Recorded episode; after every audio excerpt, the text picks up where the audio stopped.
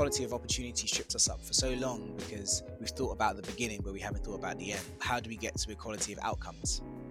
Right? And equality of outcomes, you only get there through equity, is that bit in the middle. Is how do we understand the unique barriers that people face? How do we give them the unique solutions that they need to be able to thrive in an equal way?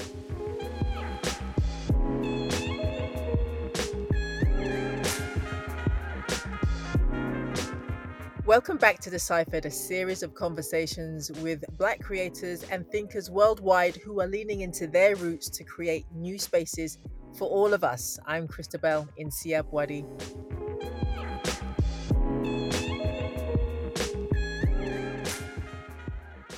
If you're a podcaster or a creator in general, part of what you want to do is change minds. But when you're working in an industry where metrics for success might change, and you might not be making money out of your passion, how do you consistently push for change? And how do you do that without burning yourself out? And as you know, I like to talk to people who are reframing narratives about Black people and their cultures. And on today's show, I have someone who does exactly that, helps people reframe stories, that is. His name is Tolu Farinto.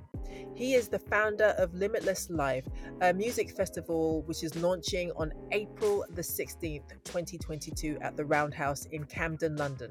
And it has a social purpose at its core, which is having the aim to reach, inspire, connect, and equip aspirational talent from disadvantaged backgrounds who are often disenfranchised. He has a podcast of the same name, Limitless, which you can listen to wherever you get your favorite podcasts. He's also the ethnicity and social mobility specialism lead at Utopia, which is a culture change business that creates more inclusive, healthy, and entrepreneurial cultures for clients. He wears a lot of hats, people.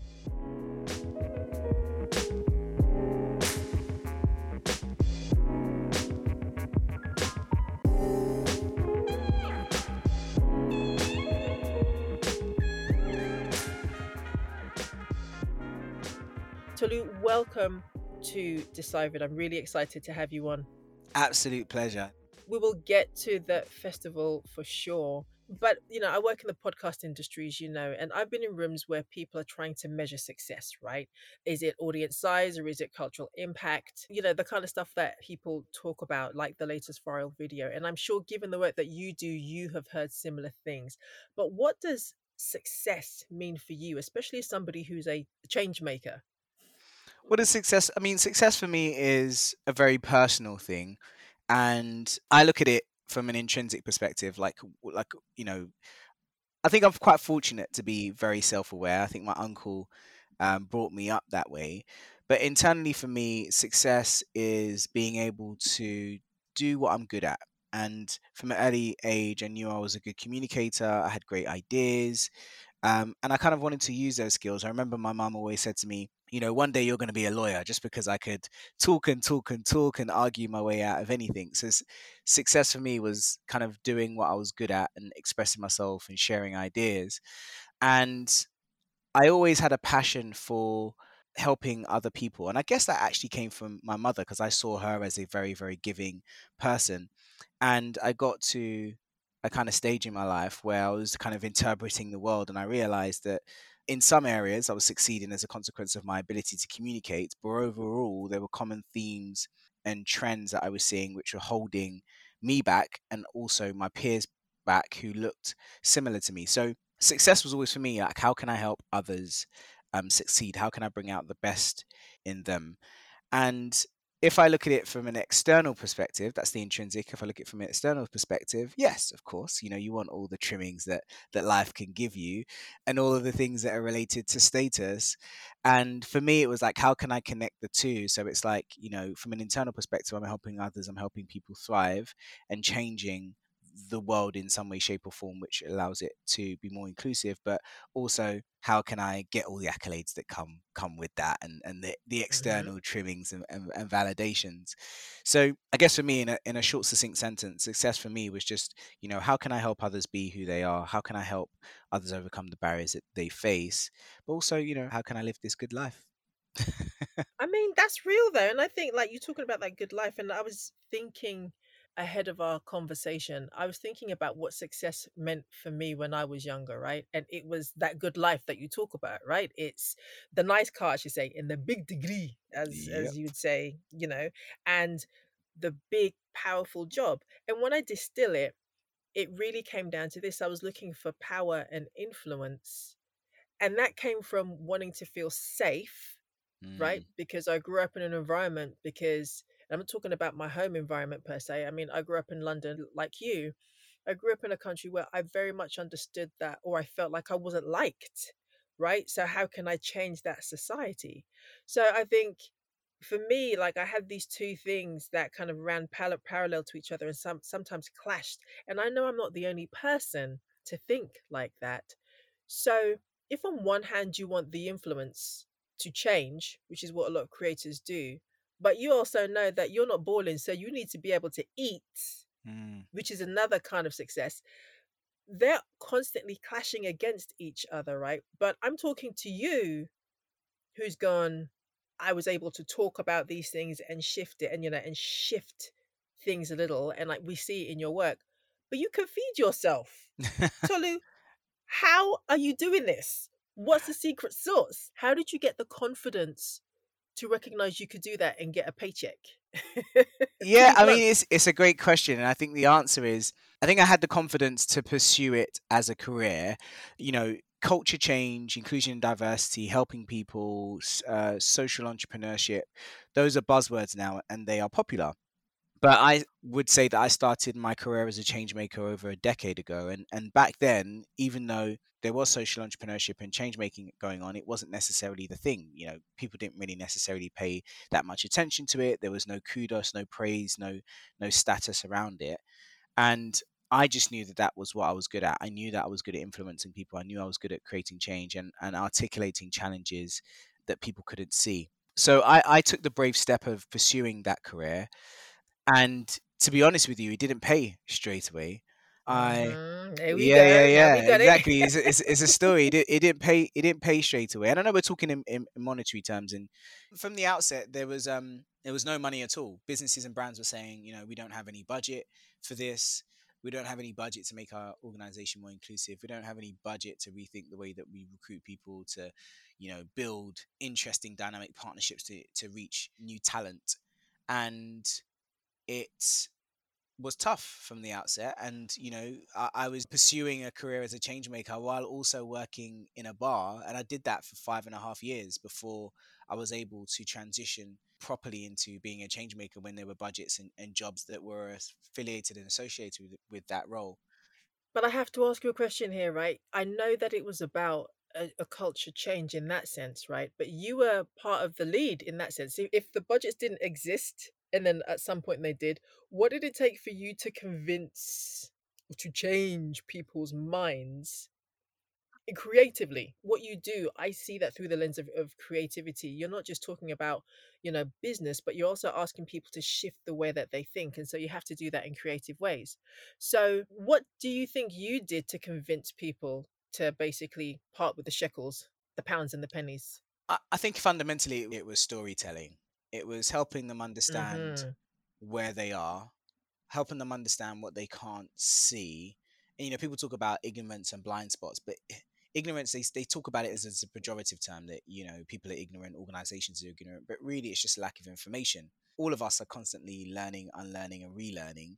And if you can help people learn through storytelling, there's a magic that comes with that because they go, oh, I never really looked at it from that perspective. I never really looked at it at, in that way and I think a bit of storytelling. I think a bit of facts and figures because that always helps. You know, people who like the Mhm. statistics, they they really tune in Right, if you can underpin it underpin it with a statistic or even a business case. So I think a bit of storytelling and also a bit of facts and, and data. That's really what's helped me shift people's mindsets because you know we all bound around the world with our own uh, unique perspective of the world and, and we often don't get a deep appreciation for other people's experiences we don't get a deep appreciation for how other people are navigating the world and you know, part of that is ignorance, it's biases, affinity bias, confirmation bias, attribution bias, whatever you want to do. You can go and deep dive those different biases. But, you know, we, we tend to surround ourselves with people who look and sound like us. So if we do come into contact with information and a story that is different to ours, it can be illuminating to the challenges that we've just never considered, the barriers that we've never considered, the unfairness in our societies, worlds, businesses that we've never considered. And I think f- for me, part of storytelling is helping people identify and understand where they sit within that story. So, you know, mm. we, we have systems, we have hierarchies, whether it's class, whether it's uh, race in, in, in certain instances. And where do they sit within that story, within that hierarchy? How can I help them understand the opportunity that comes with the privileges they experience through examining my own privileges. So I'll often say to them, you know, I am a heterosexual, cisgendered black man without a disability, which means I will never face discrimination for being a woman. I will never face discrimination for being part of the LGBTQ plus community. I will never face discrimination for having a disability. But in those things are privileges. And even though I have, and unfortunately probably will face racial and ethnic discrimination, I can still be an ally and I can still use my privileges for good. So, storytelling, helping people understand the, the various challenges and barriers that other people face, helping them understand where they sit in it and what their role is, is a fundamental part in helping them understand what needs to change and how they can change it. And once those two things are, are there, once you kind of fill their blind spots and you you enable them to feel empowered around, you know, their role in a change, then magic really starts to happen.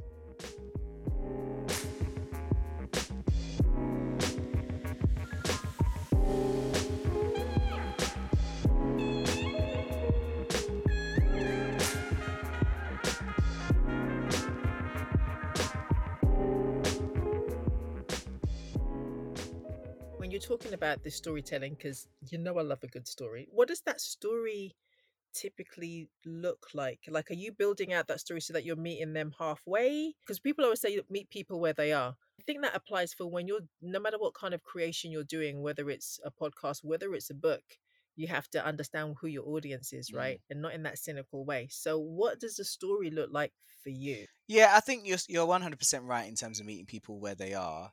I think often if you know a lot about the challenges that we face as a society or as different groups of people in all our intersectionality it can be frustrating with the rate of change so naturally that frustration mm. comes out in the way that we discuss these challenges i think for me i always can empathize and you know please don't come for me but i can always empathize with ignorance because in my head I, I, I always say to myself well why would a ceo at the top of organization who's a white middle-aged man understand the complexities of what it is to be black? He wouldn't.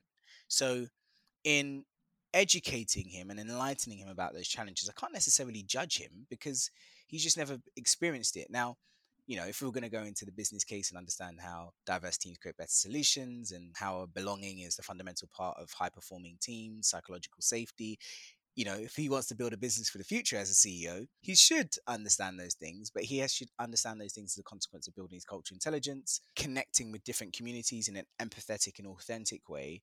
But from the outset, when I'm talking to him and educating him and telling a story, I'm approaching it from a place of no judgment. I know you don't know what you don't know, but I'm going to tell you what you don't know because I'm going to assume that, you know, you are egalitarian person, you are progressive, person good intentions good intentions and in most cases people do right. but they don't understand how their lack of inaction and ignorance can actually be bad intentioned because it, it creates a lack of action so i often will just say to them look this is what you don't know and i understand that you don't know this and this is why you need to know it and this is why it needs to change. And fundamentally if they don't change that's when the judgment kicks in. That's when Li- that's when the problems yeah come. but that's when i'm a little bit harder with them. I'm like look you don't you can't fall on ignorance as an excuse anymore because i've given you the information I told exactly you. i've given you the information. And as um Maya Angelou said you know it what i'm, I'm probably going to paraphrase this and, and, butcher it but she says once you know better you do better something along those something along mm-hmm. those lines and i think that's a fundamental human truth once we acquire information we, we act differently and we process things differently Right. I should say, listeners, Tolu also has a podcast called Limitless. You talk about success a lot on this podcast and the reframing of it, which is part of the inspiration for us talking. And you talk to leaders in business, you talk to leaders in media. You had Jasmine Dotiwala, who I I've loved her from from Jump because she's done a lot of great stuff in British media. And I just remember her as one of few black and brown faces on TV growing up. And so you talk about this success. So I want to circle back just a tiny bit more before we get onto Limitless Live itself about what you've learned talking to these individuals about defining and redefining success. Because to me, it's interesting. I think that in the UK, we're encouraged to be quite timid. And this idea of success seems to be reserved to a small group of people who don't necessarily look like us. So we say, so anyone who wants to expand and redefine, Mhm. it's kind of called, you know, uppity, some people would say, too big for your boots. So what have you learned from these individuals who kind of like kicked the doors up, down, sideways and exploded them? what I've learned from them is you have to be fierce and single-minded about what what you want in terms of success. You know, as a black man, and you talked about uppity. Anytime I Mm. state my worth or my intention, I'm called arrogant. Or if I achieve something or want to achieve something, I'm too ambitious, and all of these things are, you know, coded language to How can you be too ambitious? I wonder. I don't know. I actually don't know. That's a great question. I actually don't know how you can be too ambitious. and I think from a person, you know, who who grew up on a and it's going to sound like a cliche, but it's not a cliche because it's my life. But he grew up on a council estate and you know came from a single parent home. My ambition was the was the catalyst for me overcoming my circumstances. Was the catalyst for for me Mhm. imagining a world outside of my immediate environment. So I guess you're right. I don't think you can be too ambitious. I don't. I don't, I don't think you can. Um, Mm-mm. but you know, from what I learned, you have to be single-minded and you have to be brave and, and, and fierce. I think what I learned about success is, and you mentioned it, is I think when you are younger, you attribute success to external validation. So it could be, you know, the big car, it could be the big house, it could be the big degree, it could be the accolades and so on and so forth. And to an extent, that is success because if you look at you know the, the model that dictates whether we feel included within society or whether we feel excluded it's it's called SCARF there is an element of social status that is needed there's an element of certainty there's an element of autonomy and there's an element of relatedness and then and then fairness and i think when you're younger you probably put more emphasis on social status you probably put a little bit more emphasis on certainty and a bit of autonomy but probably not because you know as long as you're earning 2 million you don't care if you're in the, if you're needed to be in the office from 9 to Mhm. 8 like depending on like how old you are but as i explored what success was or meant with my interviewees I, I started to understand that actually once they had acquired all of those things it wasn't as fulfilling as they thought it would be so, yes, they definitely needed that social status. They needed to be able to identify and prove that they were successful or could do something and could achieve something. They needed the certainty of, you know, having the job and having the titles. And to a degree, they, they had autonomy, you know, with power, influence, and money comes autonomy, I guess. But eh, for them, there may have been relatedness that was missing and also fairness that was missing. Like, what was their role in wider society? what was their output from their job impacting society and communities and i think as they got older they started to shift what success meant to them and, and really they they were trying to connect with something that had a deeper impact on communities had a deeper impact on society and the world. And i think purpose was then something that was prioritized for them and what they saw as as their purpose.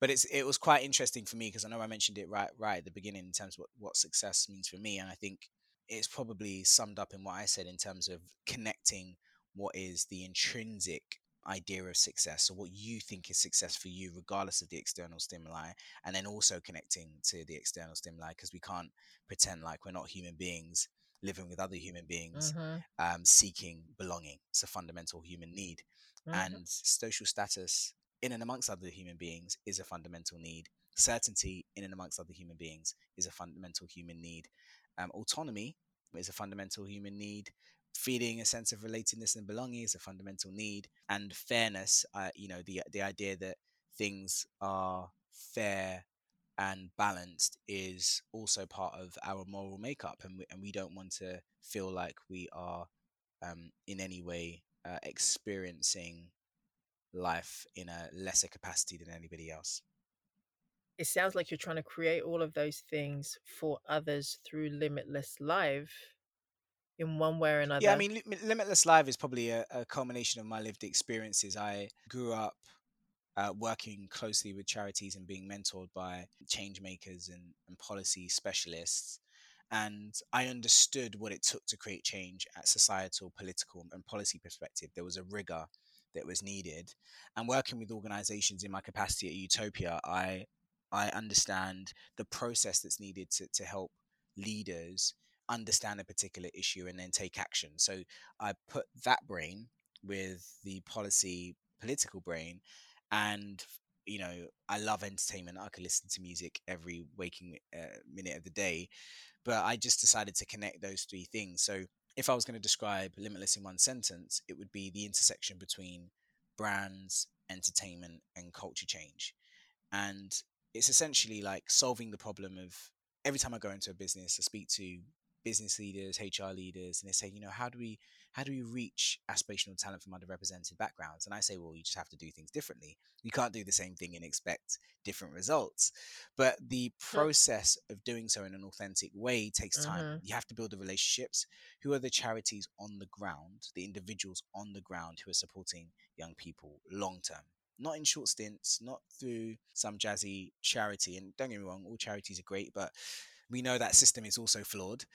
So it's like you know how do you reach those individuals exactly where they are? And for me it was okay well how do i create a music moment which everybody loves. If you're a young person in london you probably mm. listen to music every day. If you are a brand or senior leader you uh-huh. listen to music and are enamored with music. So how can i create a music moment a space where young people live and something that brands and businesses want to engage in and then how do i connect opportunities to that music moment to allow brands to actively create opportunities reach new communities in a dynamic way? So if they have a recruitment talent pipeline if they have new opportunities internships um, apprenticeships entry roles how can i connect the young people that exist within those networks and communities and charities mm. to that in a, in a very very unique way so that's what i decided to do i decided to create a music moment i decided to help brands shape opportunities in authentic ways that they could show up at limitless live and, and with the platform and yeah, it's been a great success. We, we launched the 16th of April at the Roundhouse. It's our first event um, and first of many. Who's going to be there? We have an incredible lineup. We have RAYE, Ms Banks, Unknown T, Miss La Familia, and DJ Cuppy who will be performing. I mean, it's a mm. blockbuster mm. lineup for the Roundhouse. Man, it is. Even this old lady knows who these people are. it's a blo- it's a blockbuster lineup, and I'm so I'm really proud of it because really it's just the seed. You know, how can how can we do things mm. differently? You know, we how can we do things how can we do things differently? And I always say to people, I speak to these days, it's like, yes, rising unemployment is a sad headline. Rising cost of living is a sad headline, but are we actually thinking at the thinking of the people, empathizing with the people at the heart of those challenges, who are disproportionately impacted by those challenges? And in our positions in, within brands or if you are a leader of a brand is how are you connecting to those individuals? How are you giving them the opportunities to thrive within your business? And if you're not you're not doing enough. That's just a starting point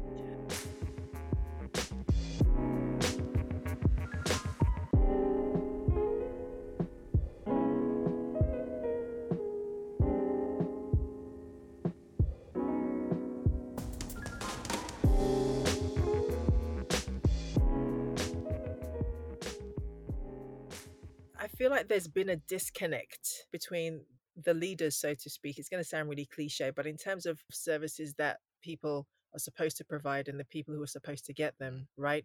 Or the leaders who are running them, who say there are opportunities, and the people who actually live life on day to day. What you're doing in terms of the change that you are making is about bridging, attempting to bridge that gap. But it feels like a chasm to Mm. me from the outside in. What success have you had in bridging that gap? Because I feel it feels like quite a dangerous time as a result of It that. is, it is, and you're you're right to call it a chasm because it is a chasm. It's a vacuum. It's so big. Vacuum. Yeah, it's a vacuum. Um, Mm. What do I do to bridge that gap? I guess, you know, in merging or wearing those hats like I do, working with charities and consulting them with them on an ongoing basis, enables me and gives me the intelligence that I can then take into boardrooms when I'm working with Utopia.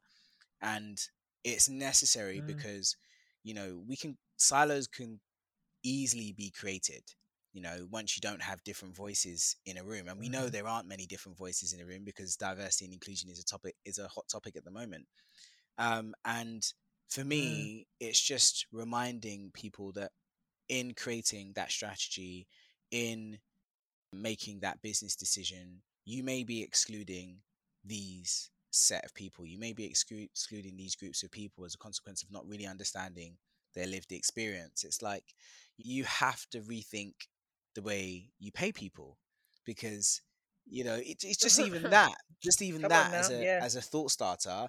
And they'll ask why and you'd be like well you know these are the circumstances these are the circumstances that certain groups of people are living in they're not living in zone one and two with their parents and i know i'm i'm tapping into stereotypes and As you say that, I want to jump in. When Tolu's talking about zone one and two, in London, the transport system is divided into six zones. And zone one and two is central London, where the money is also concentrated and the power. And zones three, four, you know, kind of suburban, but you still got it. And five and six, you're basically in yeah. the boonies. I lived in zone five. Please. I did. I lived. me. I lived. It's not a But yeah, competition, but I did live in zone six. So and it was it was intense. Yeah, yeah. you win it. It's not a competition, but you it was it. way out.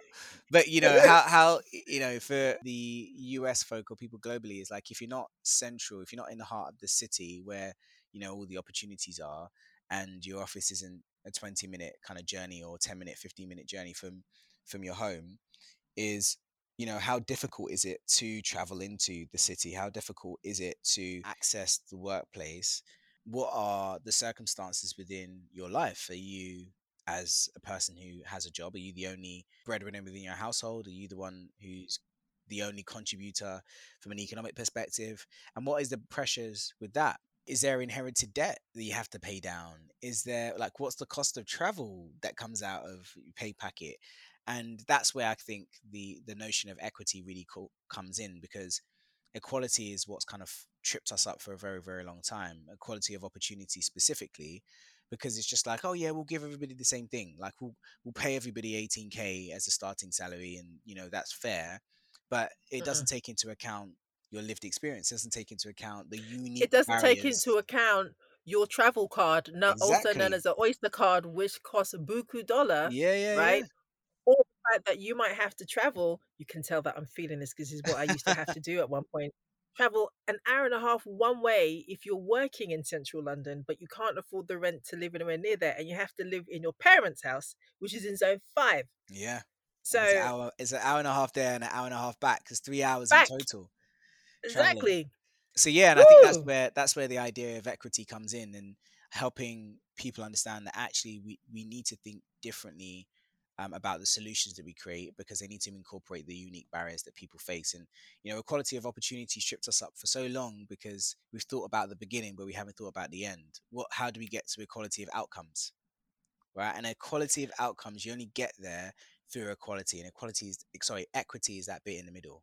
It's how do we understand the unique barriers that people face? How do we give them the unique solutions that they need to be able to thrive in an equal way and ultimately that's that's kind of what i do in terms of breach, bridging that chasm vacuum i ensure that i'm in spaces um, from an ethical perspective as a change maker i just sure that i'm just make sure that i do the work that i'm connected to the Mm. voices that aren't heard um, and ensure that I relay those challenges and barriers to the senior leaders and vice versa in terms of the opportunities. How do I relay the opportunities that exist within these spaces back into the communities and networks that I work with often?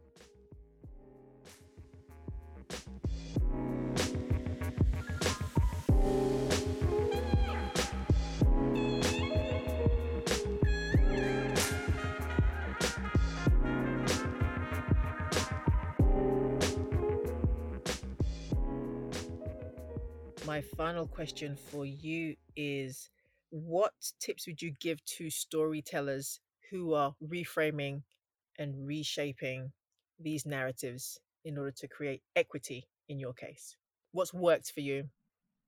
I think empathy has worked for me. You know, even though between the two of us, Christabel, you know, even though we share similarities, I still won't have a deep appreciation for your lived experience because we are two different people. But Mhm. I can connect to the things that connect us. And I think with with everybody I try to tap into the emotion when storytelling. So for example, like what is it like to be excluded as a woman of color, as a as a man of color? What is it like? Um, how can you connect to that as a, a leader within an organization who doesn't have that lived experience? Well, everybody has been excluded at some point, whether it's their family members excluding them, their friends excluding them.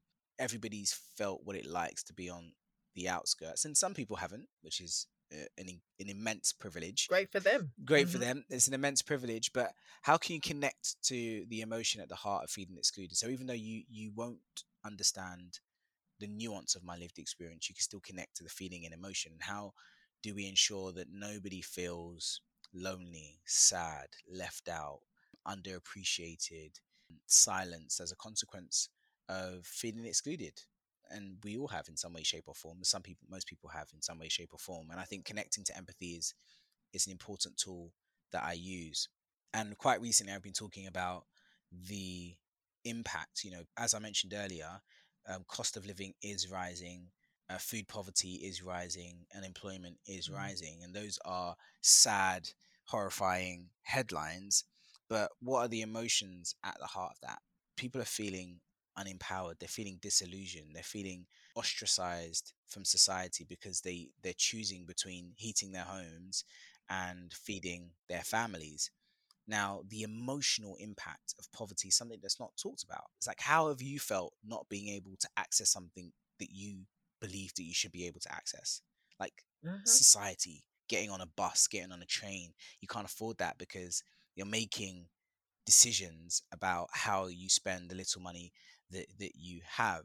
And I think a big part of storytelling for me, or, or key tip, is connecting to empathy. Because if you can really empathize with somebody's lived experience, it sets the priority to drive change. Um, and that's what I try to do with with leaders. The other tip is keep it keep it simple. Keep it simple. You know, you you have a window of opportunity or a window of attention with with most people, and how do you drive the point home and drive it home quickly? We all like the sound of our own voices, especially myself. Uh, so it's like, you know, how do we just keep it short and sweet? Look, man, there's a crisis going on here. People are suffering. You know, we're not we're not thinking about the emotional impact. What can we do? Boom. It's like, okay, what do you want me to do? Well, this is where you are in your organization. This is the power that you have. These are the different things, different strands, opportunities, activations, initiatives that you're running. This is how you can plug them into these organizations to achieve this outcome. Brilliant. Let's let's get it done. Um, so I think keeping it simple, and I know I know I'm probably being very very reductive there in in in my explanation of keeping it simple, but you know people people don't people don't have infinite time they have finite time these days there's lots of things that are competing for people's attention and i think the last thing is master your brief um Ooh, master yeah, your brief. master your brief i think Okay. for a very for a very very long time and you know it's it's a um, ethical imperative that when you go into rooms, you understand the challenges that you're talking about. You're not just talking for the sake of talking because you managed to get in the room. Because you do more, you do more harm than good. Master your brief. What is the challenge? What is the challenge? As the person who has the privilege of being in that room and articulating that challenge, what is it? Do you know it? Are you speaking to the right people? Are you being informed by the right people? Master your brief. That is bomb because you do more harm than good if you don't. Mm. Oh, and on that note, I want to thank you so much for your time because you're a busy man. It's been brilliant talking to you. Thank you so much for your time and for your expertise and your wisdom. I'm going to take that home with me as a reminder. I have things to do master your brief. master your brief.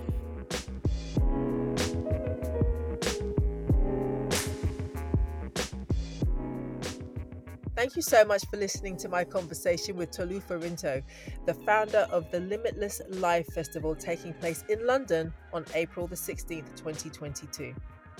You can follow Tolu on social media. He is at T underscore Farinto, that's F A R I N T O on Instagram. And on Twitter, that's at T F A R I N T O 90, that's T Farinto 90 on Twitter. And more information about Limitless Live will be found on our website, which is at